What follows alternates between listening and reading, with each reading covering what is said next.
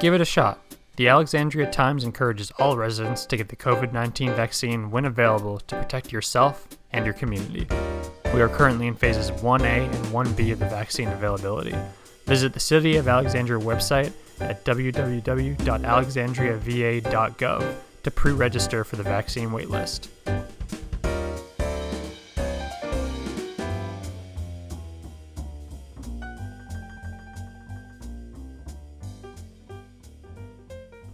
Hello, and welcome to Speakeasy.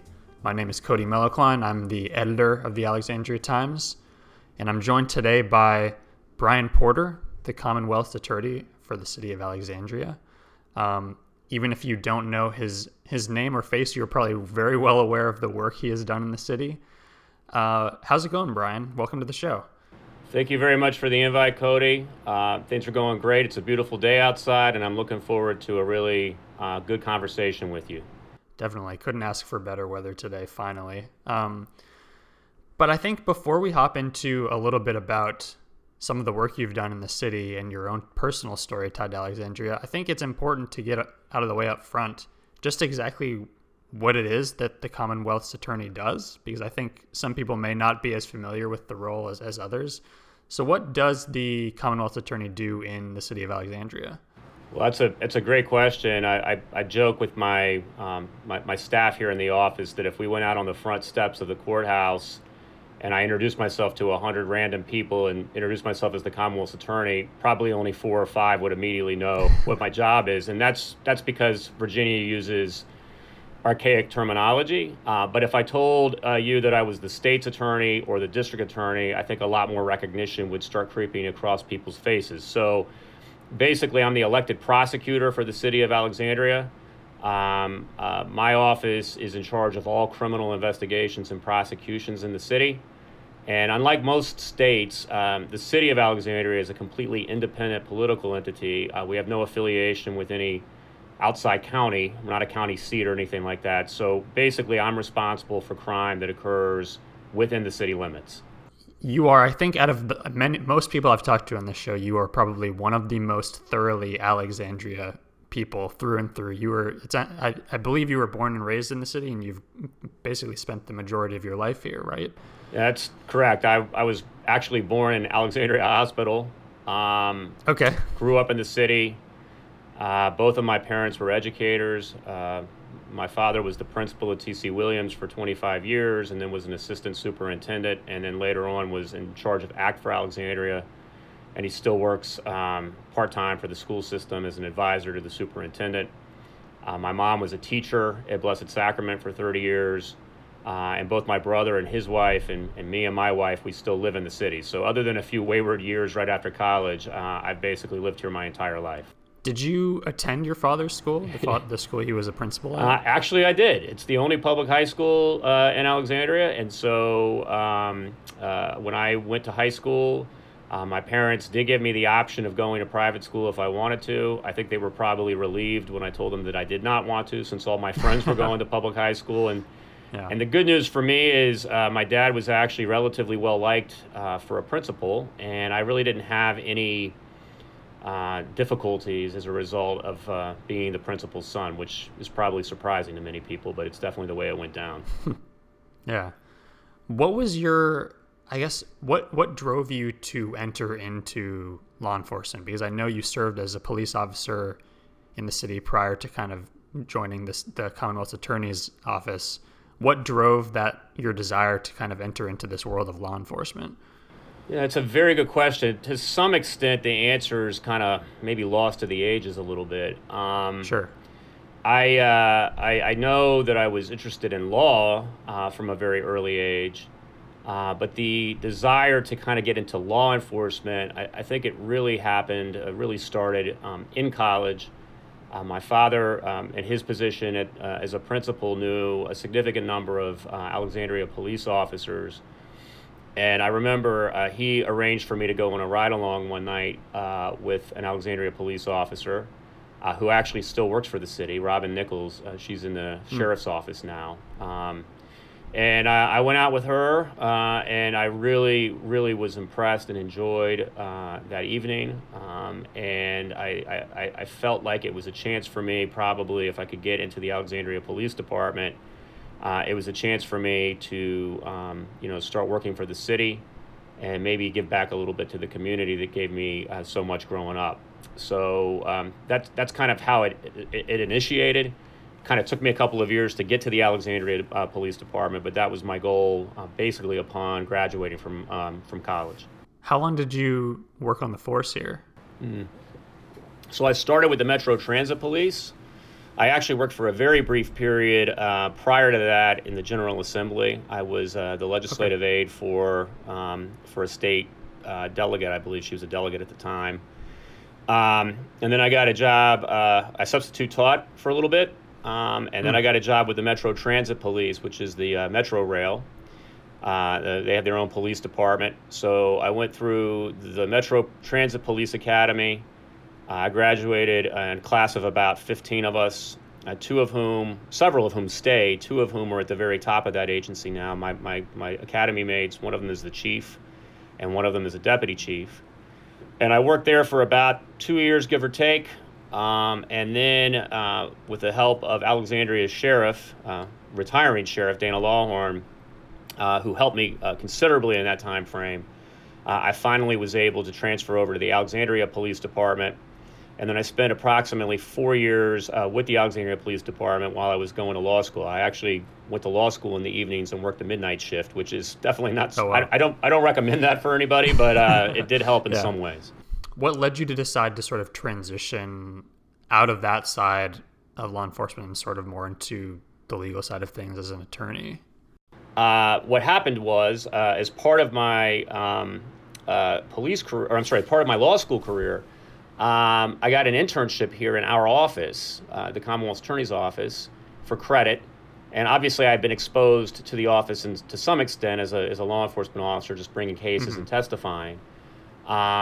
And just as an aside, I would point out that when I was in high school, as a junior in high school, I actually got an internship in the Commonwealth's Attorney's Office, where my job was to come down here and help update the files in criminal cases, which at that point involved something called a card catalog, which probably many of your listeners don't even remember. So to any extent, I've been exposed to this office both as a student in high school, and then as a law student. And it just became kind of like a natural progression in my career. Once I graduated from law school, I was lucky enough to have my predecessor, Randy Single, offer me a job. He was willing to hold it open for a couple of months to see whether I passed the bar. And then when I did pass the bar, it just seemed like a logical extension. I was smart enough to understand that if the Commonwealth's attorney was willing to keep a job open for me, I better explore that opportunity. And so I came over, and I went from being an officer on midnights on Friday night to being a lawyer in this office on Monday morning, doing the traffic doc. Outside of what your time in the police department gave you, just on a personal level, it must have that experience must be sort of invaluable in a lot of ways for the work that you do now, just in terms of the perspective it gives you. Sure. I mean, I think that's a very insightful point, and it's one with which I agree wholeheartedly. So one of the ways in which that experience helped me, I think I've already touched on, and that is maybe counterintuitively to people that have not lived in that world, it gave me a healthy respect for the advantages I had growing up, and it helped me understand that many people don't have those advantages. So if you'll indulge me, I'll give a real quick anecdote that kind of illustrates this. But I remember very clearly being a police officer. I remember being called to a domestic dispute. Mother and father, both intoxicated, probably on drugs. I can remember that they were very angry. They were screaming at each other. The apartment I was in was a mess. I can still picture it kind of internally, very clearly. Trash everywhere. And while these two people are intoxicated in a trash strewn apartment and arguing with one another, they're totally oblivious to the fact that their toddler is crawling along the kitchen floor. And I remember looking down and seeing the toddler crawling in a really very, very deplorable conditions. And the worst part about it is that I can remember seeing a cockroach like crawling on the kid. And I remember being struck by that. And I was struck by it in a couple of ways. One is I realized pretty quickly that kid was going to have an awful lot of obstacles to overcome in order to become a functioning adult and part of society.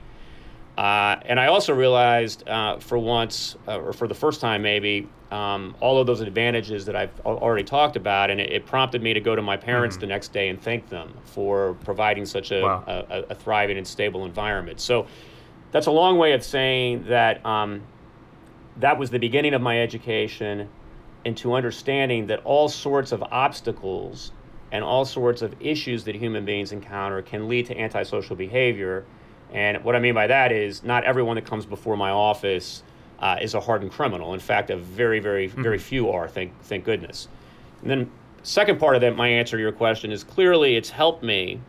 One of the things that prosecutors do, a huge part of our job, which really doesn't get much, we don't get much credit for this in the TV and the movies, but an awful lot of our job is assessing criminal cases and figuring out where police officers have done something incorrectly in the investigation of a case, whether that's getting a statement from someone who was supposed to have their Miranda warnings read to them and instead did not have their Miranda warnings read to them, or perhaps a search was conducted where a search warrant was necessary. In my experience, we've got a very good police department here in Alexandria. The mistakes are, if they do exist, are usually just simple young officers who don't really know exactly what they're supposed to do. It's a very complicated job, but it's our role to notice that and to see it. And of course, that impacts the way we handle cases. If a case has got evidence that's tainted, we might have to drop it entirely. But part of our job is to instruct law enforcement officers and help them learn from their mistakes. And I've done a lot of teaching. I've got almost a second career of teaching both citizens, lawyers, law enforcement officers about, among other things, constitutional law and investigations.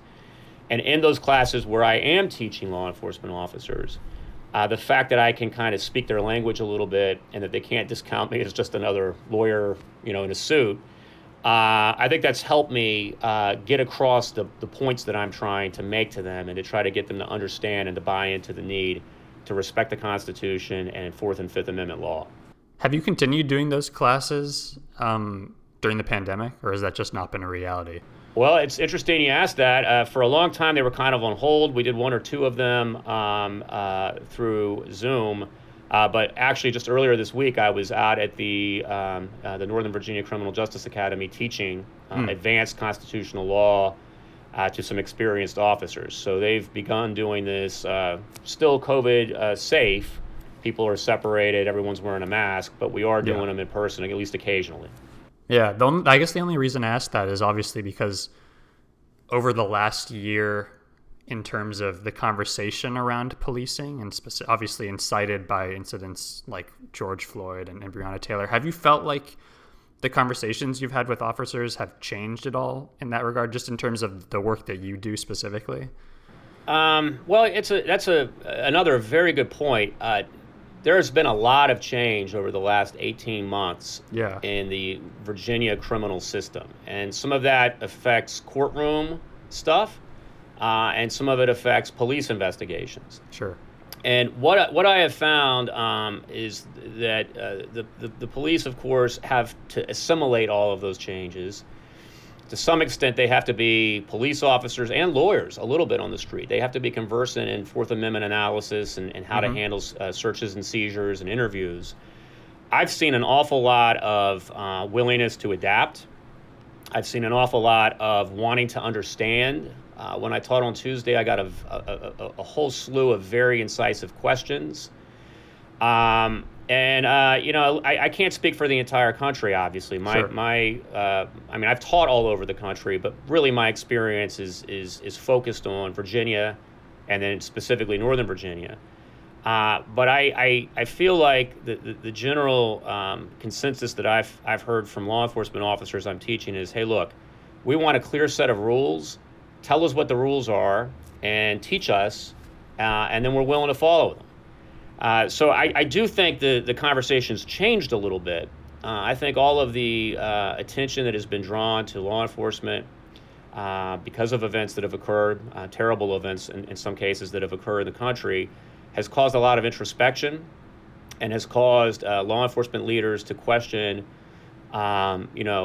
how we can change the paradigm a little bit. And I think I've told several people this, several community groups, those conversations about changing are going on in our world. I think a whole lot of change has occurred.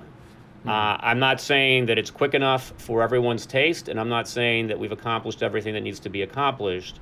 But I do think the amount of public attention and concern that has been brought on the paradigm of policing and criminal investigations and prosecutions is causing an awful lot of conversations and a significant amount of change.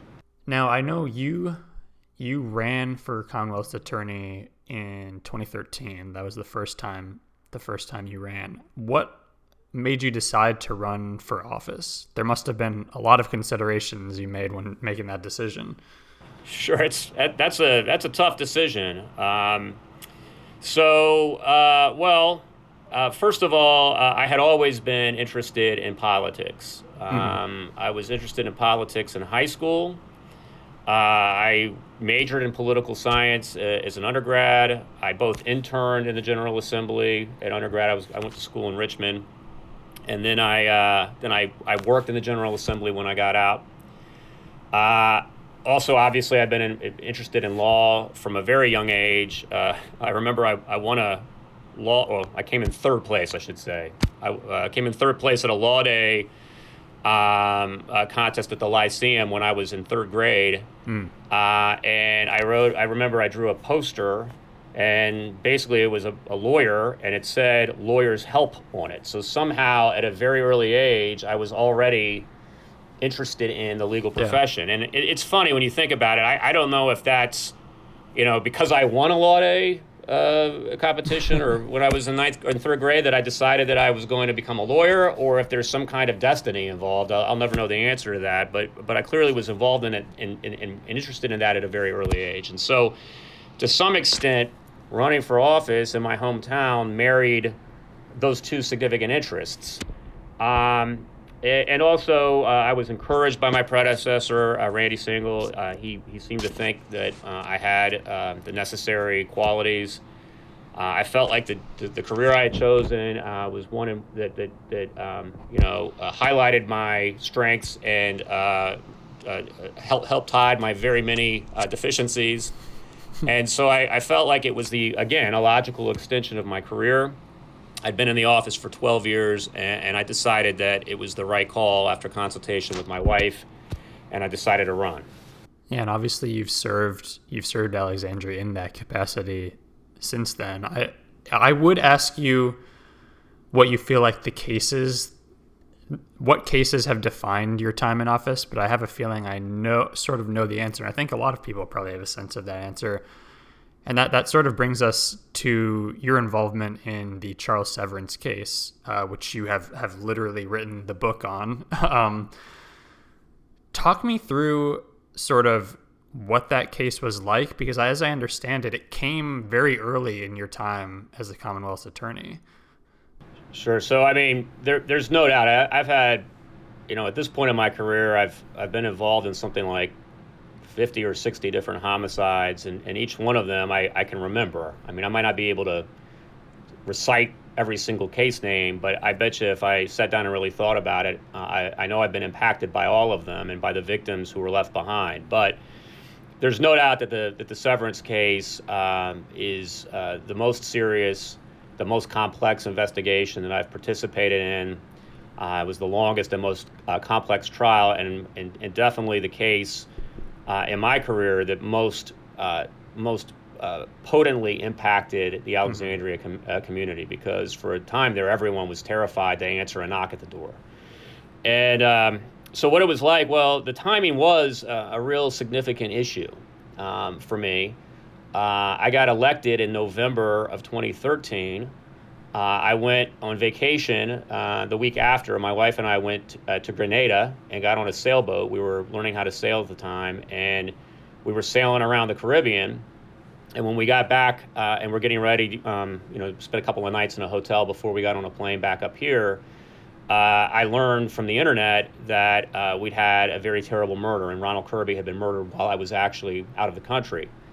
And I didn't know much about it. I got back in middle of November, met with the detectives, one of whom, by the way, was Sean Casey, who is currently running for sheriff to replace Dana Lawhorne.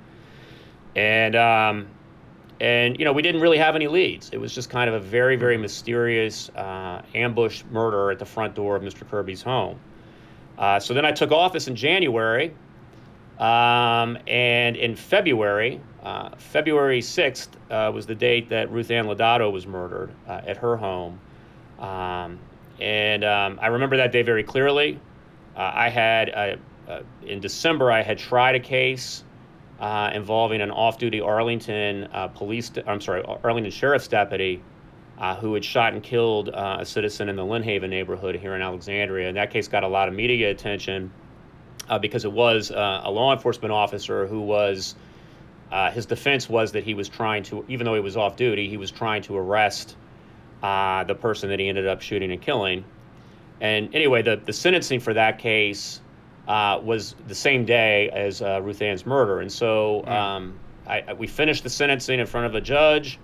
I thought at that point I had just done one of the most media conscious cases that I probably ever was going to do. The courtroom was packed with reporters who were interested in the sentence that the deputy was going to receive. He was convicted of manslaughter. And I had no idea about the tempest I was about to step into. And so when that sentencing was done, as I was preparing to walk out of the courtroom, a sheriff's deputy, Alexandria deputy working in the courtroom, came up to me, and she told me that there had been another shooting in the Rosemont or Del Rey neighborhood. It turned out actually to be Northridge, I believe, if you've lived here your entire life. But in any event, I ran downstairs, I got into my car, and I drove up to the crime scene, and I drove right into probably, hopefully, the most serious case that I would ever encounter in my career. And I'll be honest, that happened 1 month into my first term as the elected, and I just was not prepared. I wasn't prepared for the media scrutiny. We pretty quickly had national news outlets contacting us. A couple of reporters that do the nightly news wanted an interview with me.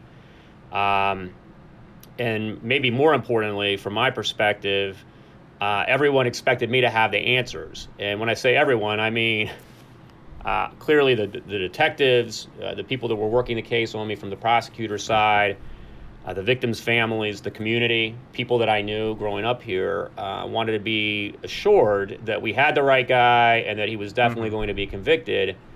That's an awful lot to put on a brand new prosecutor's shoulders, and I definitely struggle with that. There's a lot of stress that goes along with that, and I had a lot of my own obstacles at the time to overcome. But to make a very long story relatively short, after a couple of months of thinking about how difficult it was, I started thinking about the fact that the people who had lost their loved ones, my difficulties paled in comparison.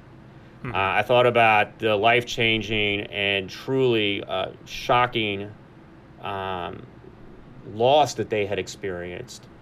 And I realized how afraid everyone in the community had been when Severance was on the loose. And I started reminding myself that it wasn't about me, really. The case wasn't about me, and the fact that I might be wallowing in some kind of self-pity or, yelling at the fates that conspire to put me in the position. That was just negative energy that was not going to help me do my job. And instead, I needed to focus on doing right by the victims' families. I needed to do right by the victims themselves. I needed to do right by the many, many hours that the law enforcement leaders that investigated the case put into the case. And I needed to do my job. And so I think that case, in addition to being extremely grave and extremely difficult and very complex, probably the longest trial that we've had in Virginia in the past decade, it ended up being something like 6 weeks long. It was also a personal journey for me. and one in which I think I grew a lot, and maybe grew more into the role than I could have otherwise. So obviously, Cody, I mean, I think about the case, and I got so many emotions right now as we talk about it, kind of just welling up inside of me. Obviously, I you know, no one wants that kind of tragedy to occur in the city, but if it had to, it was my privilege to represent the city and the victims, and I'd like to think I did right by them. So definitely a growing experience for me, and one that I'll never forget. How do you feel like that case specifically has sort of impacted the work that you've done kind of during the rest of your tenure as Commonwealth's attorney? Do you feel like it's changed the way you think about specific issues? Because I know something you've written about in our paper before, specifically about around issues concerning mental health and about firearms in Virginia. Do you feel like that case impacted your thoughts on those issues at all, or were you already thinking about those kind of in the office as it was? Well, I mean, it definitely impacted my thinking. And in fact, that was one of the main reasons that I wrote the book. If you read the book, I mean, obviously I tell the story of what happened in the investigation and the trial, but many purposes behind that book. But one of the main ones is really the afterword, if you will, like where I lay out many of my thoughts on the confluence of mental health and firearms. The case taught me an awful lot about that confluence. It taught me an awful lot about how, as a society, I think in America, we were very, very woefully unprepared for dealing with that interaction of mental health issues and firearms. I think there's always, there's this vibe that once something bad happens, the question is, well, why didn't law enforcement stop this from occurring? I just recently, we had a shooting, a person that exhibited many of the same mental health problems that Mr. Severance exhibited. I shot up a clinic in, I believe it was like the Buffalo area, if I remember correctly. And he had been, there was a protective order between him and the persons in the clinic that he ended up shooting. Definitely a recluse, very angry human being. And of course, the recriminations come out and, why couldn't law enforcement stop this? How could this possibly occur? And the answer is, unfortunately, law enforcement is usually a very reactionary profession. Somebody has to commit a criminal offense before they can intervene, and we don't want people to encourage the police to be the thought police and start prosecuting people or putting people in jail because they've got some mental health conditions. So that's not to say law enforcement doesn't have a role, but you got to look at someone like Severance. Severance suffered from very many personality disorders. At trial, he had an expert who diagnosed him with at least three: antisocial, paranoid, and then schizotypal, which basically means that just, there was no other real definition or real diagnosis that fit. But the thing about, I think most lay people, Cody, when they think about someone who's quote unquote crazy, which of course is a word we don't want to use, but if you were to ask lay people, they're thinking about like Son of Sam, like a guy getting voices in his head from a dog and babbling to himself in the corner. That's not what happened in the Severance case. Charles Severance was a very unusual human being. He was very, very, very intelligent. He graduated from UVA with a degree in engineering. He was not schizophrenic. There was no evidence that he hallucinated or had concrete delusions. I think he had some ideas that could be delusional, but what I'm saying here is he was smart enough. If a doctor had talked to Charles Severance and said, "Hey, Charles, are you thinking about murdering people?" He clearly would have had the self-control to say, "Absolutely not. I'm not thinking about that." And if someone doesn't express homicidal ideations, and the people that are closest to them discount what he's saying, because he did talk about murdering people to his girlfriend and to other people that were close to him, there's really very little that our current paradigm can do to intervene. And we're slowly changing that. I mean, we now have the red flag laws that have gone into effect, and we've used that a couple of times, twice, I think, in the past year here in Alexandria.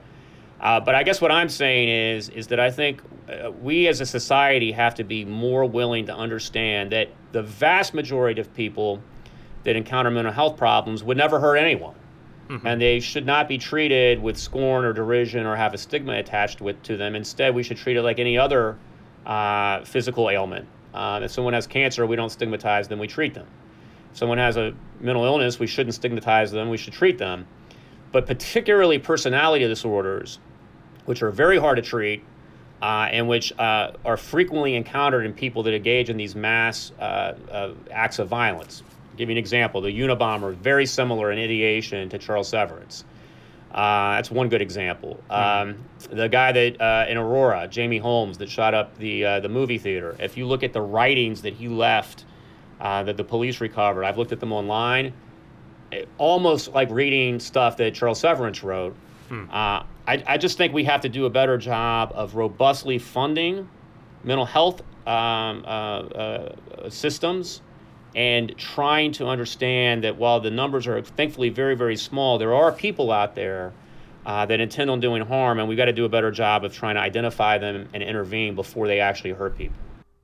I think that the flip side of this conversation about mental health is not only the mental health of perhaps the person who committed the act, but how these cases then in turn impact the mental health of the people who are investigating them. And so I'm sort of curious, how does sort of being involved in these types of investigations impact you as someone who has to go to the scene, has to see these things, and then has to kind of pore over evidence? I have to imagine those things stick with you in some way. Well, they definitely do.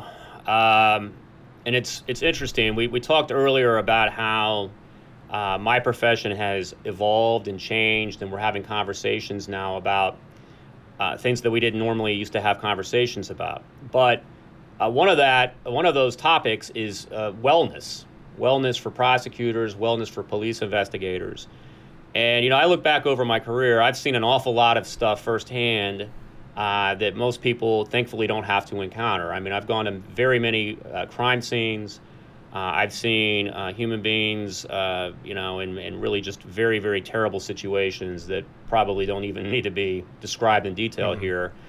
And so that does take a toll on you, right? It's something they don't really teach you in law school, the stress that can be associated with a career as a trial lawyer.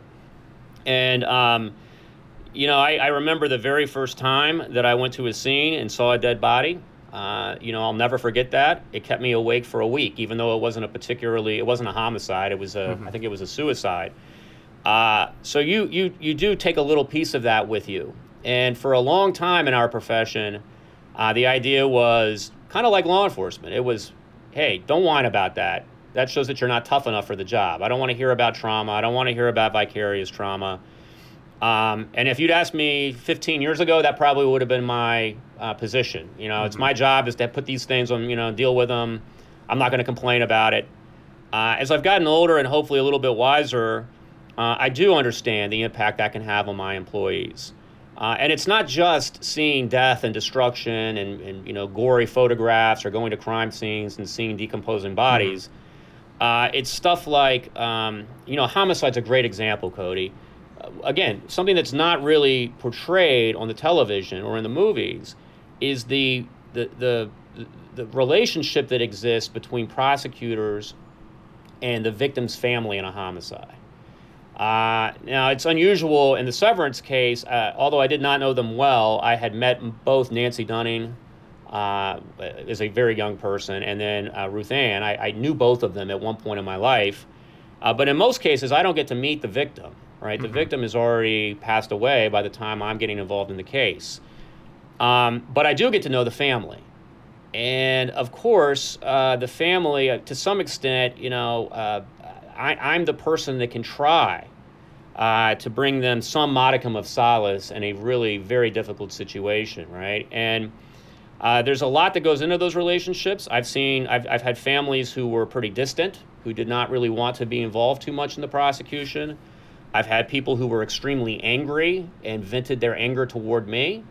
I've had people that were extremely sad and who, very difficult conversations. And you can't have conversations with people in which you're discussing the loss of a close loved one or family member and have them sobbing uncontrollably in front of you without that affecting you as well. Sure. Right. And then finally, another class of cases that can really cause problems in my profession are cases that involve child sexual abuse.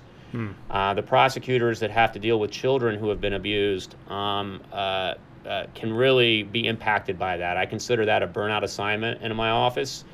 We try to monitor closely the caseloads and how long people have been put into that assignment, because I don't think it's something that you can do for 25 years without becoming really impacted in a negative way. So how do we do that? Well, instead of telling prosecutors, I don't want to hear about that, it's your job, toughen up, which definitely would have been the vibe a couple of decades ago. Mm-hmm. We don't say that. I have my supervisors instead try to be empathetic and to be caring and to inquire about the mental health of the people who have to deal with so many of these difficult things. We do training. We're actually planning on having a whole month dedicated to wellness in May. I don't want really good lawyers to get burned out and leave this profession because they just can't deal with the stress anymore. And I will be honest, Cody, there have been very, very many sleepless nights in my career. It just kind of goes hand in hand with what we're doing here. I'd like to think that, prosecuting a murder case is almost a sacred obligation. That's what I tell my people. Not only is it a crime against the victim, who cannot speak for him or herself any longer. It's a crime against the family, the friends, everyone that knew the person that has been killed.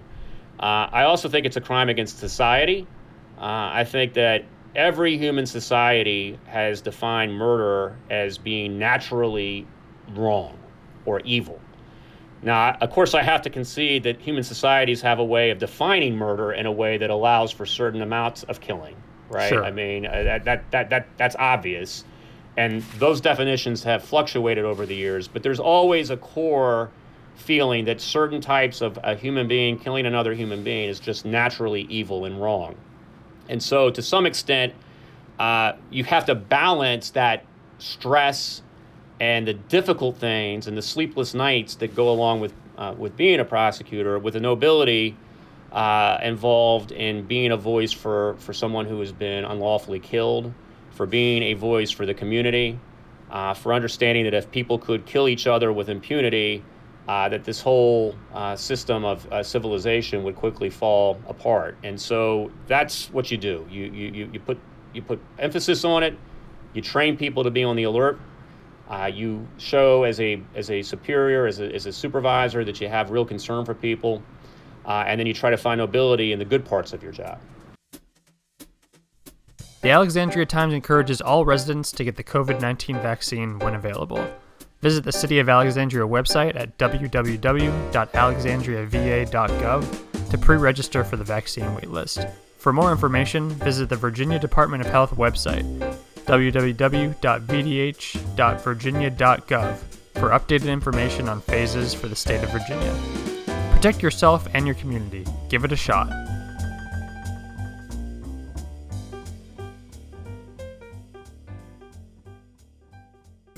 Through all the cases you've seen, the Charles Severance cases, type cases, the homicide cases, even some of the more, I guess you'd consider them quote-unquote minor cases that you've dealt with, as much as you can say that about anything, do you feel like your faith in the power of the law and the veracity of the law, have you felt like that has stayed tried and true throughout your career? Has your faith in that like core essential quality of what you're doing in your job ever been shaken through any of these cases?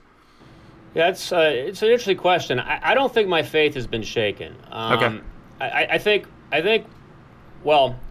it's very easy in this job to have your faith shaken in humanity, right? Sure. Because what we're dealing with is just really, really negative stuff. If it's a felony case that's coming before our office, someone has done something pretty bad, probably, right? And so, it can be. I think it's. I remember the movie No Country for Old Men, which one of the themes there was that you've got law enforcement officers who basically are thinking, "Have we ever made any difference whatsoever?" I mean, just keeps on happening over and over again.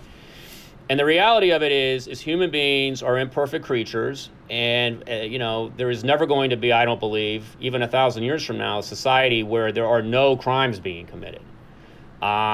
On the other hand, there has to be a system for dealing with criminal activity, because if there weren't, people would just resort to self-help, and we'd be pretty quickly back to a state of chaos, right? So I think what is important for people in roles like mine is to understand that just because the system evolved a certain way, or because we've done something the same way for a long period of time, that doesn't necessarily mean it's correct. When I started, for instance, we would routinely ask for cash bail. There really was no rhyme or reason to it. I don't know where I pulled the numbers out. No one gave me any training on how to think about the appropriate level of bail to ask for somebody in an offense. And so, 5 or 6 years ago, I remember reading about how that's an issue. And, it made sense to me. And so I had to evaluate what we were doing and make sure that we were bringing the best possible policies to bear on that very tricky situation without just simply saying that's the way we've always done it. Sure. And it's also funny, Cody, just, like when I was a young lawyer, I remember thinking that the jury system was kind of crazy. I mean, you're getting 12 people off the street that know nothing about what we're doing, know nothing about criminal investigations, and then asking them to deliberate, sometimes on very serious matters. And it just seemed very odd to me when I would think through it logically. But my career has, maybe counterintuitively, taught me that there's some logic to the system. I don't know if that's luck or if the people that came up with this many years ago knew what they were doing. But in most circumstances, can't say all, but in most circumstances, I can understand why a jury reaches the conclusion that they reach. And in most circumstances, it's pretty close to what I think the right outcome could be, at least. Mm-hmm. And I think, if we can have a conviction, if we get a conviction in a jury trial in which 12 different individuals are able to reach a consensus that the case has been proven, we're still human beings. There's still errors in the system. I'm not by any shape or form saying that it's perfect.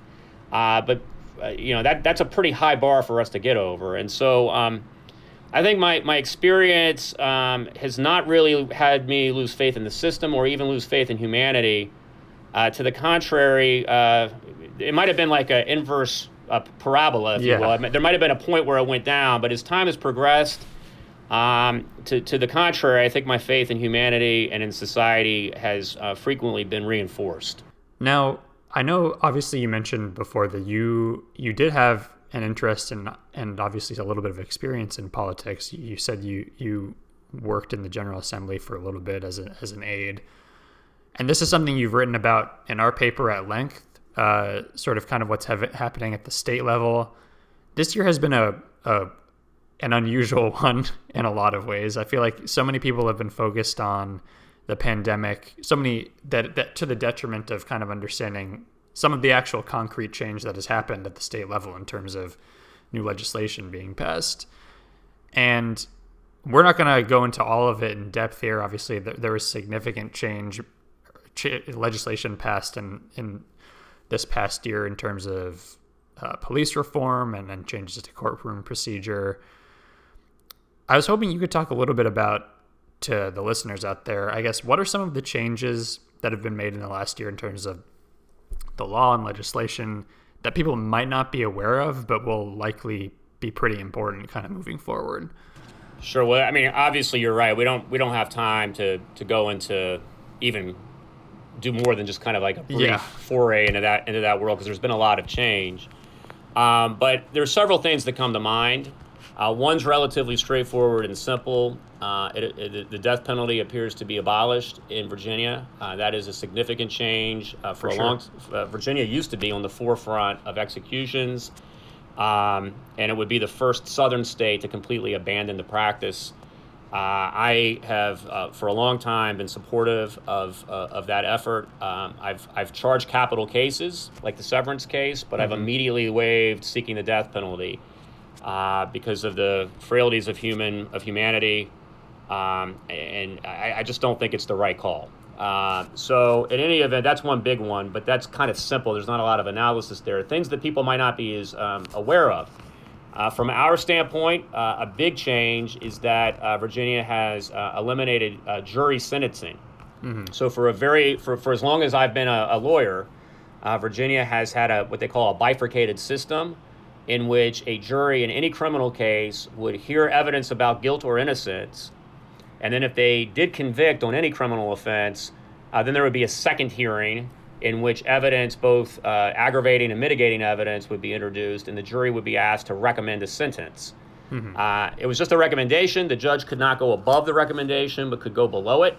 But there were a lot of aspects of that system that really, to be quite honest, weren't fair. The jury didn't get the same options that a judge gets. They weren't given the same level of information. And they were just given some very rough parameters and asked to kind of work it out.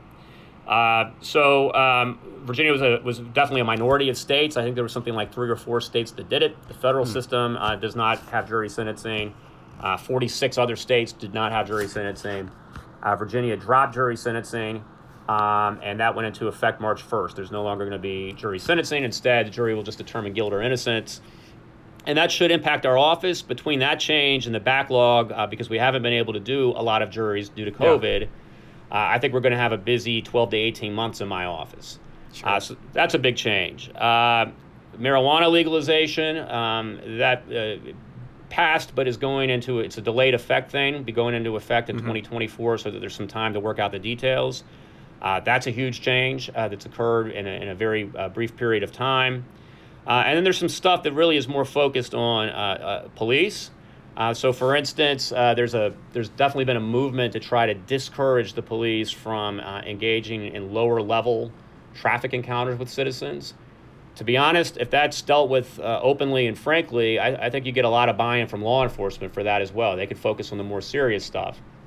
But a great example of that, several things went into effect, but a great example of that is, as of March 1st, people get a grace period for expired license plates and expired inspection stickers. Mm-hmm.